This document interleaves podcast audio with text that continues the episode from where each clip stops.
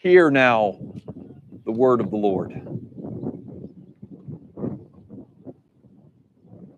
Then an angel of the Lord said to Philip, Get up and go toward the south to the road that goes down from Jerusalem to Gaza. This is a wilderness road. So he got up and went. Now there was an Ethiopian eunuch, a court official of Candace, queen of the Ethiopians, in charge of her entire treasury. He had come to Jerusalem to worship and was returning home, seated in his chariot he was reading the prophet Isaiah. Then the Spirit said to Philip, Go over to this chariot and join it. So Philip ran to, up to it and heard him reading from the prophet Isaiah and heard him say, and he asked, Do you understand what you are reading? The Ethiopian eunuch replied, How can I unless someone guides me? And he invited Philip to get in and sit beside him. Now, the passage of scripture that he was reading was this Like a sheep, he was led to the slaughter, like a lamb before, was silent before its shearer. He does not open his mouth. In his humiliation, justice was denied him. Who can describe his generation? For his life is taken away from the earth. The eunuch asked Philip, about whom, may I ask you, does the prophet say this? About himself or about someone else? Then Philip began to speak. And starting with this scripture, he proclaimed to him the good news about Jesus. As they were going along the road, they came to some water. And the eunuch said, Look, here is some water. What is to prevent, prevent me from being baptized? He commanded the chariot to stop. And both of them, Philip and the eunuch, went down into the water, and Philip baptized him. And when they came up out of the water, the Spirit of the Lord snatched Philip away, and the eunuch was with him no more, and went on his way rejoicing. This is the word of God for the people of God. Thanks be to God.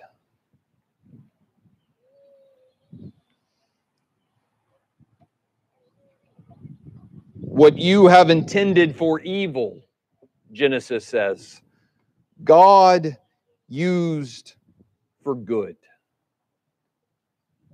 Like a boulder falling into a pond, the death of Stephen doesn't so much send ripples as it displaces the entire pool. Up to this point, Christianity had been a localized thing, it had been a subset of Judaism.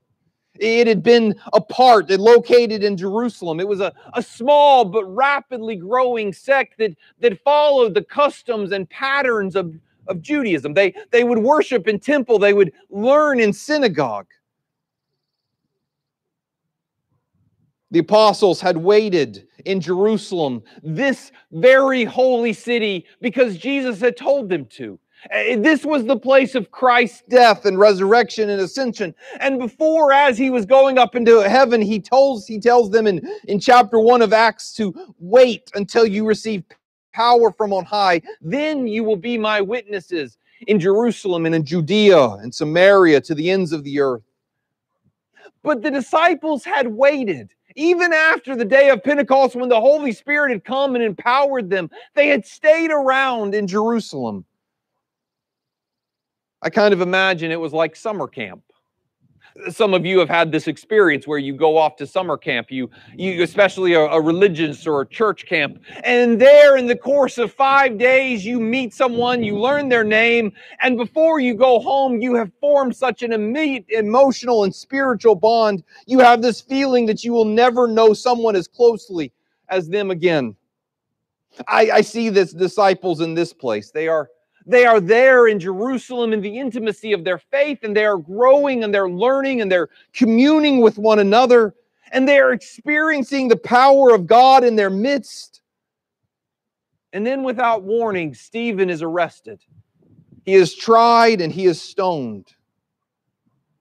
The author of Acts doesn't give us a lot of details about how the disciples emotionally respond to this news. In fact, way the way things traveled at that time, they Stephen was probably dead before they even heard that he had been arrested. Chapter 8 opens with these words Saul was one of the witnesses, and he agreed completely with the killing of Stephen. And a great wave of persecution began that day, sweeping over the church in Jerusalem. And all of the believers, except the apostles, were scattered through the regions of Judea and Samaria. Some devout men came and buried Stephen with great mourning, but Saul, Saul was going everywhere, destroying the church. He went from house to house, dragging out both men and women to throw them in prison. Stephen's friends didn't really have time to mourn their loss or to even process their grief before they had to start dealing with this new changing reality around them. The apostles experienced arrests and beatings and challenges all before this happens, but this is something new in the world. Doors are being kicked in, warrants are being signed. And so Christians start packing their bags and, and running. It's not the, the normal picture we have of the early church, brave and, and triumphant. They were scared and, and terrified and they ran. But as they run with their lives, they carry their faith with them. It seems that this good news, this powerful spirit that had abided within them, was too much for them to keep in.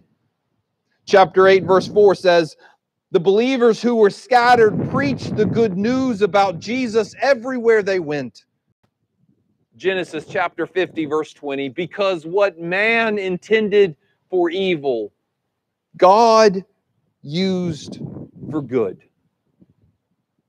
In the midst of this situation where the church is getting scattered and, and pushed out the bounds of Jerusalem, Luke focuses his lens on the single person, Philip. Now, Philip was a kind of second round draft pick of the apostles. He, he wasn't a he was a, a strategic choice, a position player for the Gentiles. Not to be confused with the first round draft pick that was Philip, the, the apostle whom Jesus chose.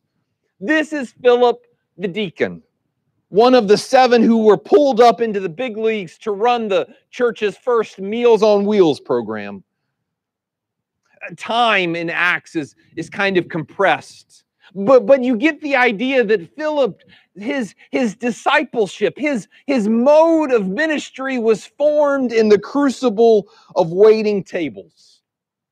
Quick show of hands. Who here has worked as a server at some point in their life? I, I see those hands. You you have done the calling of God to wait tables, to take people food, to to refill their drinks. Mm-hmm. You learn skills, you learn habits, you learn behaviors when you are a server that you don't learn other places.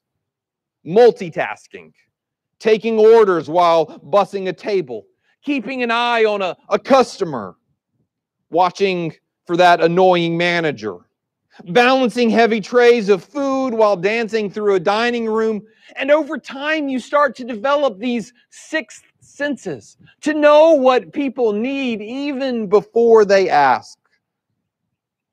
Luke doesn't tell us, but it's easy to imagine that this was the crucible, this was the, the wheel that formed and shaped Philip's ministry. And so, when that boulder of Stephen's death drops into the infant pool of Christians in Jerusalem, Philip heads out on the road serving and preaching wherever he goes. The story in Acts chapter 8 unfolds with four difficult, powerful questions. The first one comes Do you understand what you are reading? Verse 26 catches up to Philip as he's hitchhiking back to Jerusalem. He, he had fled north, uh, down to the hill country of Jerusalem. Hill, Jerusalem's up in the hill, and, and when you go north, you come down those hills into the Gaza Strip. And there he's in the, the plain surrounding Samaria and Judea. And even when he's there, he is preaching Jesus. No one told him to do that. He didn't get permission. He didn't send out a case study. Everywhere he went, he everywhere he goes, he preaches Jesus. he shares the gospel. Somewhere along the way, as he is journeying, serving, preaching, the angel of the Lord taps him on the shoulder and said, It's time to head south. And so he takes the road. Roads are about survival. They are moving things and goods from one place to another, searching for life possibilities, or running from the forces of death. Luke gives this enticing detail that this road was a desert road, was a road in the wilderness. One of those lifeless places, one of those places that are void of possibility and potential one of those roads that are only good for going somewhere else. Of course, the story of God has this sneaky tendency of finding those places that aren't good for good, aren't used for uh, much else. Finding those places that are outside of our resources and our abilities. Finding those places that are beyond our capabilities. Those good for nothing places, kind of like a parking lot. And then God steps into them and fills them with power and potential and upsets the whole cart. There is Philip on this dry and cracked road, desert all around, and he sees the Rolls Royce of chariots fly by. And he does what any good, self respecting chariot lover out there, car guy, he runs after it one of my uh, favorite YouTube videos is a, is a guy that kind of reviews exotic cars. And, and a few years ago, he, he went and, and took his love of exotic cars and went out and bought a Ferrari. He bought an older Ferrari, but it was still there. And then he thought it would be a fun idea to see how many chicks he could pick up in a day by driving around in his Ferrari. He'd go to the gas station and fill up the gas. He'd go to the mall. Can you take a wild guess about how many ladies came up and talked to him? These cars are car guys. And even when he catches up to the chariot, there he finds tucked safely behind the chauffeur an Ethiopian eunuch, a court official of the queen in charge of all of her treasury. This person who is never named is, is coming back from Jerusalem, which means he's coming back from a series of disappointments and closed doors. Church has been like that for a while, my friends. Closed doors and disappointments. You see, this was an Ethiopian, possibly. And there's two possible ways we can understand him. He was either an Ethiopian, a, a, Gentile, which means he was a convert to Judaism. And so, therefore, he wasn't able to enter into the temple proper. He had to stay in the boundaries and the courts of the Gentiles or he was a Jew. But even if he was naturally a Jew, he couldn't still participate because he was marred as a eunuch. Either way, by his ethnicity or his sexuality, he met obstacles that kept him from fully participating. And so, as he leaves from his time of worship, he is heading home, coming back to Ethiopia pursuing God and he finds that God is running after him. There's an old newspaper saying that no matter where you are, if you want to find a good story, find the most interesting person in the room and, and six next, sit next to them. Philip in this dry and deserted place on this wilderness road, he identifies that this Ethiopian eunuch is the most interesting person for miles around. And so he, he goes and sits down next to him. And he discovers, much to his surprise, that this man is reading from the prophet Isaiah which is telling. In Isaiah 11 11, the prophet says that God will recover a remnant that is left of his people from Ethiopia.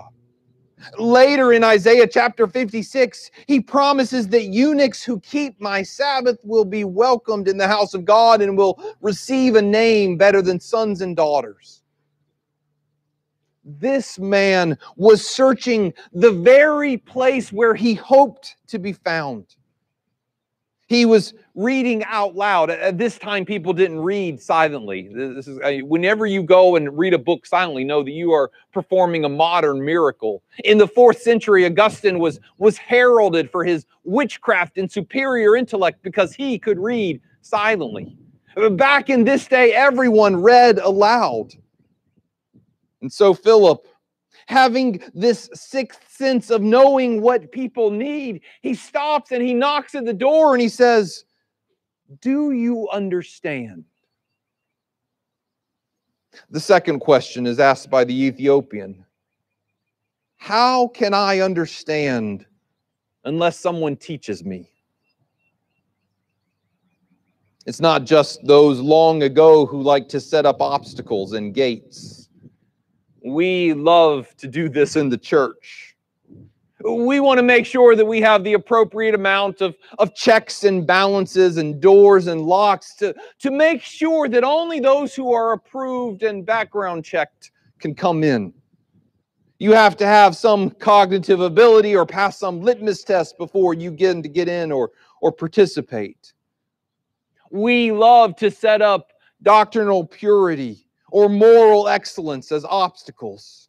We like to make hoops so that people can jump through them. And I, for one, am all for doctrinal purity and moral excellence, but a lot of times we, we get that in the wrong order. I was pastoring in Britain, and there was a lady uh, who came to church very regularly. She was Cameroon, and and every once in a while, her daughter, she was from Cameroon, I should say, and every once in a while on Sunday nights, her daughter would come. And when she was there, she would cry, weep through every service. Obviously, because I'm such a gifted preacher, right? Well, one day her mother confided in me that, that her daughter was a dancer at one of the local gentlemen clubs. And every time she walked into church, she was overcome with this emotion, with this shame, with this failing. It could be that the Holy Spirit was working on her and she didn't want to hear it. Or it could have been that she had learned that unspoken lesson that to come into church, you have to first clean up your life and fix up your mess and dust off your dirt. You have to get all of your stuff together before you come into this place. But the truth is, we're all here this morning, messed up and broken people. We sit together week in and week out, smiling and nodding, but thinking that deep down thought if only that neighbor knew what I think or what I did or who I am. We come together Sunday after Sunday to worship God with dirty hands and impure hearts, hoping that the person next to us doesn't get a whiff of our hypocrisy. This is why it is so important that we come together week in and week out to read Scripture. For God is working in all of us, the broken and tarnished vessels that we are. And to read this word rightly, we have to read it together with one another, with friends and family, with strangers and visited visitors, with saints and sinners, all one.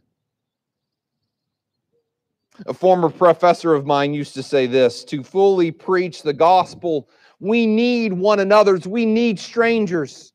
Even with these Lone Ranger pastors, solitary geniuses, solo voices crying out in the wilderness, even the most tormented artist all on her own.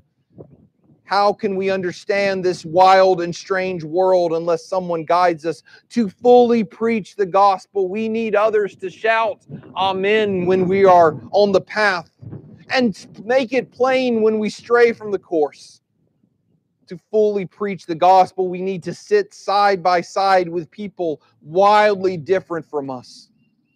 To fully preach the gospel, Philip, this one who had served and learned at the table, he needed the Ethiopian eunuch to send him an invitation.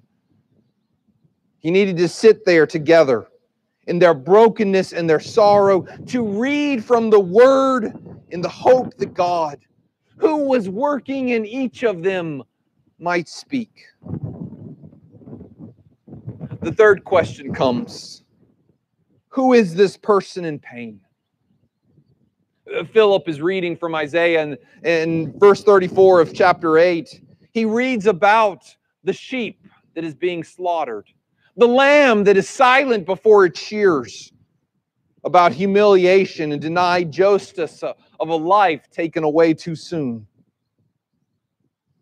And he asked, Who is this the prophet is speaking of? Who is this one who bears the pain?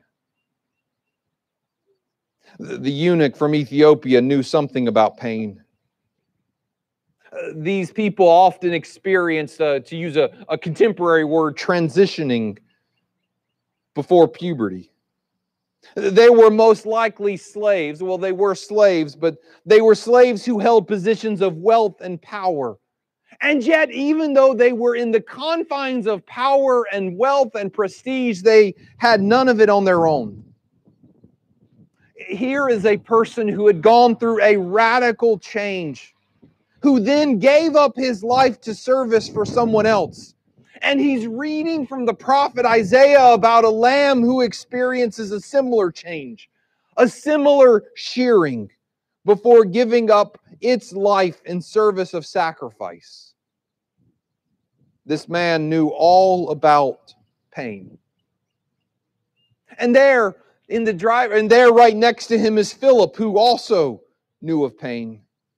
He had felt the loss of his friend Stephen. He had witnessed his friend, his brother, beaten down in the street. He had ran from his home to save his very life. His only other job was dealing with old women, which is always a painful experience. That was a joke, present company, clearly excluded. Just a reminder Mother's Day is coming up in just a couple weeks, so. But it's not his pain that's important. And it's not even the pain, severe and life changing, of the eunuch that's important. For the one whom the prophet was speaking of was none other than our Lord Jesus Christ, who took the place of the lowly and the outcast. Christ freely and willingly entered into the suffering of the world, just like a sheep led to slaughter but in Christ, and Christ was the one who was silent before his tormentors. Christ was the one who was humiliated and denied justice. But in Jesus and for all who follow him, the story of the road of suffering is transformed into a highway of exaltation. For the word of Isaiah continues out of his anguish, he shall see light.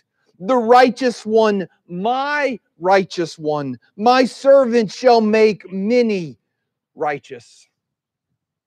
It is by Christ's life, his suffering, and his resurrection that a way of transformation is open to all.